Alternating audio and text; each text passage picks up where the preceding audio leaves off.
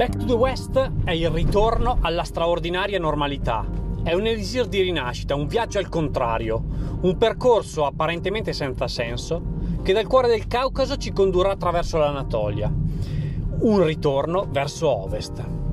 Proveremo a raccontarvi qui, sul podcast di Life in Travel, la gioia di ritrovare la sella dopo due anni di lockdown e restrizioni. Sarà un'avventura invernale. Il clima deciderà la strada per noi e noi vi condurremo attraverso le nostre emozioni.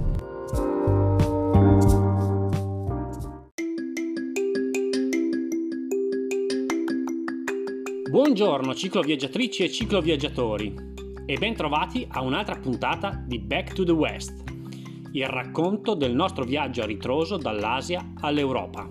Potete ascoltare questa serie di podcast sulle più conosciute piattaforme di audio streaming, mentre per leggere i racconti di viaggio e scaricare le tracce GPS accedete al nostro sito www.lifeintravel.it.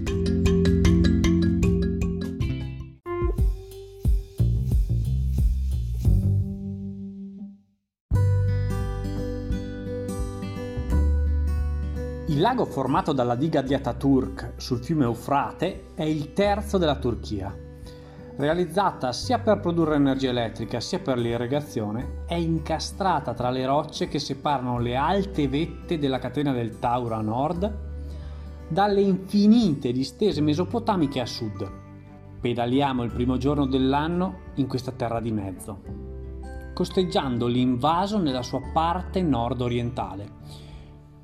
I saliscendi sono continui, i muscoli si contraggono allo spasmo nello sforzo di spingere sui pedali per superare pendenze disumane.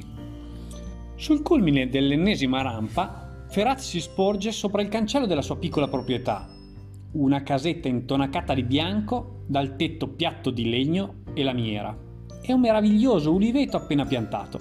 Si gode i weekend in campagna, piantando ulivi per le generazioni future, come ci spiegherà più tardi ridendo ci invita a prendere un chai in casa nella sala accogliente scaldata dalla solita stufa marrone che domina la scena.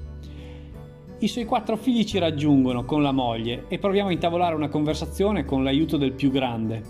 Il suo livello di inglese è più o meno pari al mio, alla sua età, pressoché nullo.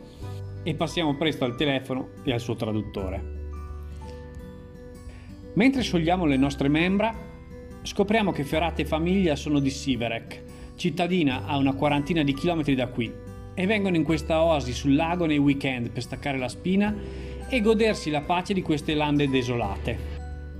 Ripresa la via verso i monti, passiamo l'Eufrate per la prima volta, lasciando idealmente la Mesopotamia che ci ha tenuto compagnia per qualche settimana.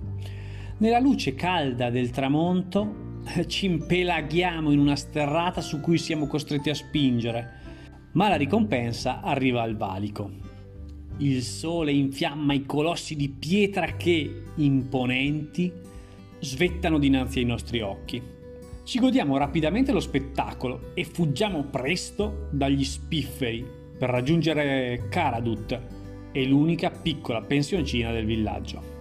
Jorge e tre ragazzi, due tedeschi e un polacco, si stanno riscaldando i piedi nella sala comune al pian terreno. Scopriremo poi che si sono rifugiati qui perché nelle stanze si gela. Senza fare la doccia, scendiamo anche noi presto davanti alla stufa e iniziamo una chiacchierata con lo spagnolo che parla perfettamente l'italiano. Giovane professore di archeologia all'Università di Madrid, è passato qui solo per raggiungere la montagna dove anche noi siamo diretti. Lui è già salito e ci confessa che c'è parecchia neve e si dovranno fare 3-4 km a piedi, ma ne vale assolutamente la pena. La serata trascorre piacevole chiacchierando con altri giovani di viaggi possibili e impossibili. Il Covid sta facendosi sentire anche qui e le limitazioni, seppur minime, ci sono, soprattutto ai confini. Noi per il momento sogniamo l'ascesa dei prossimi giorni e ci godiamo la nostra completa assenza di pianificazione. Non avere un piano significa soprattutto che non può saltare da un momento all'altro. Il vento sferza la gobba di pietra frantumata alta 50 metri. La neve accumulata tutto intorno crea figure artistiche che si integrano alla perfezione con la sacralità del luogo. È circa un'ora e mezza che camminiamo in salita, sulla neve compattata dagli scarponi di chi ci ha preceduto nei giorni scorsi. Oggi non c'è nessuno. Solo noi, il sole e un vento che ci sputa in faccia minuscoli frammenti ghiacciati. La strada ha ormai lasciato spazio a una lunga scalinata che si intuisce sotto la coltre bianca. Seguiamo le tracce, ansimando per la fatica e la quota. Ogni volta che giriamo lo sguardo verso sud, la vista spazia fino alla Siria, ormai lontana. Ai piedi della catena dei Monti Tauro, il lago artificiale creato dallo sbarramento sul fiume Eufrate dedicato ad Ataturk, padre della patria, funge da enorme specchio, riflettendo i raggi del sole invernale che si mantiene basso all'orizzonte, nonostante sia ormai mezzogiorno. Accecati, ci voltiamo e riprendiamo a camminare nel vento. Pochi passi e la terrazza ovest si manifesta in tutto il suo splendore. In realtà quella occidentale è la più danneggiata delle due che formano il santuario, ma ugualmente lo spettacolo è toccante. Non è l'alba o il tramonto, orari in cui Nemrut dà il meglio di sé, ma comunque lo spettacolo toglie davvero il fiato. Gigantesche statue, alte tra gli 8 e i 9 metri, furono fatte costruire a protezione del tumulo reale. Sì, perché questa meravigliosa follia fu fatta erigere nel I secolo a.C. da Antioco I di Commagene, che fece raffigurare due aquile, due leoni, se stesso e una serie di divinità greche e persiane, tra cui Eracle, Apollo e Zeus. Un tempo le statue, replicate sulle due terrazze, si ergevano sedute, mentre oggi le teste sono sparpagliate a terra e i corpi resistono a fatica a intemperie e catastrofi naturali. Questo luogo emana energia da ogni pietra. I leoni sembrano avere i muscoli tesi, pronti a scattare. L'aquila ha lo sguardo attento e gli dei proteggono il re e i suoi ospiti.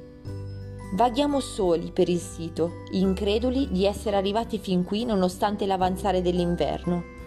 È una di quelle giornate in cui sai che la fortuna ti ha baciato e gliene sei riconoscente. Il vento si placa e per un momento un sibilo lontano ci raggiunge. Siete benvenuti nel mio regno. Sorriso sincero, pancia prorompente e due mani agili e veloci che lavorano ogni giorno chili e chili di pasta. Ahmed ci accoglie sull'uscio del suo ristorantino a bordo strada con mani e volto imbiancati dalla farina. Più che un ristorante, il suo locale è un forno in cui ha aggiunto un paio di sgangherati tavolini e quattro panche su cui sedersi. Entriamo e ci accomodiamo. L'Ahmashun, Teshekurler, sono le uniche parole che ci servono e che ormai abbiamo imparato a memoria. Ahmed si mette all'opera, con semplicità disarmante maneggia le palline dell'impasto allargandole sul piano di lavoro. Il condimento è un miscuglio segreto di carne e verdure che il nostro cuoco impiega, sì e no, 5 secondi a distribuire uniformemente.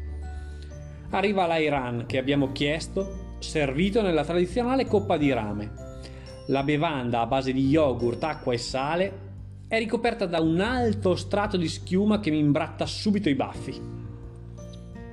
Non abbiamo il tempo di assaggiare l'insalata portata come coperto, che già tre lahmacun piegati a metà vengono adagiati sul tavolo davanti a ognuno di noi. Sul piatto, insieme alle simil pizze turche, fanno bella mostra di sé un limone tagliato in quattro spicchi, un angolo verde di menta e prezzemole in foglie e dei rapanelli tagliati alla julienne. Come da Galateo apriamo la prima porzione, ci infiliamo qualche foglia di prezzemolo e menta, alcune strisce di rapanello e innaffiamo il tutto con il succo di un quarto di limone. Arrotoliamo il disco e iniziamo a divorare la delizia calda. Tutta l'operazione va fatta rigorosamente con le mani e per me l'impresa più grande è quella di riuscire a non sovralimentare la fauna rigogliosa che popola la mia barba ormai ingestibile. Ahmed viene ad assicurarsi che il piatto sia di nostro gradimento e la miglior risposta sono le guance gonfie che arrancano per contenere il lahmacun ingurgitato voracemente. Bofonchiamo un choc guzel a bocca piena e Ahmed se ne va soddisfatto. Torna poco dopo con due bicchierini a tulipano pieni di chai. I tre rotoli sono già in fase digestiva e il tè aiuta a far scendere nello stomaco tutto quel ben di Dio. Alla cassa Ahmed sorride e ci versa sulle mani una colonia dal profumo di gelsomino per farci pulire via l'odore di cipolla e peperoncino, ingredienti immancabili in quasi tutti i piatti turchi. Il costo irrisorio della cena alle 17 fa sorridere anche noi.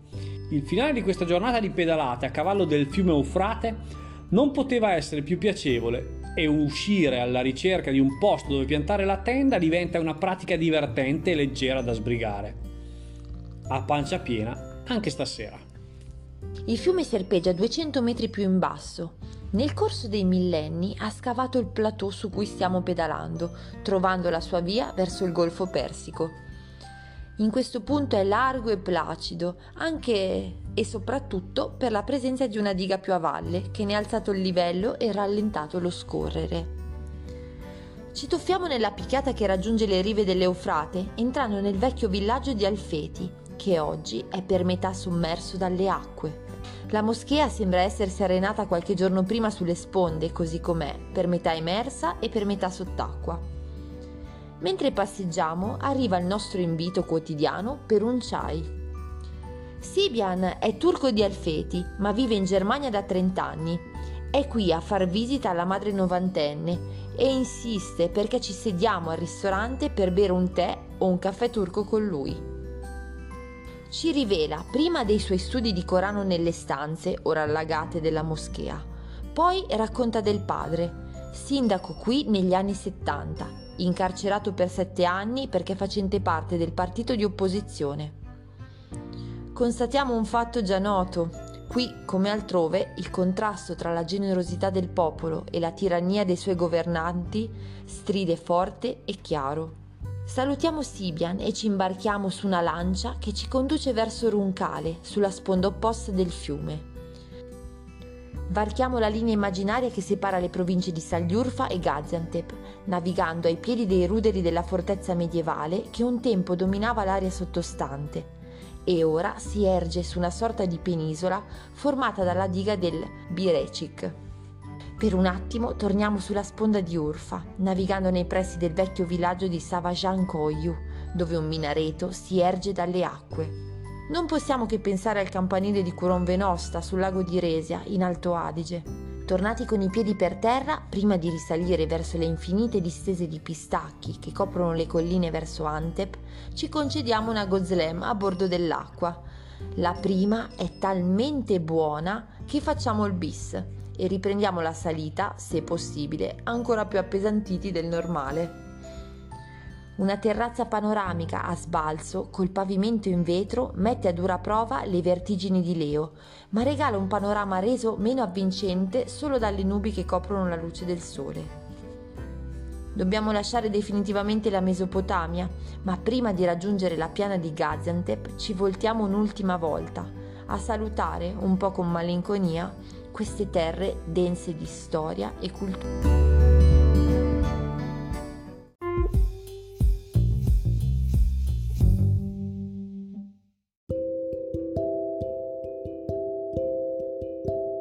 Questo racconto è tratto dal diario di viaggio di Back to the West, un viaggio in bici a ritroso dall'Asia all'Europa.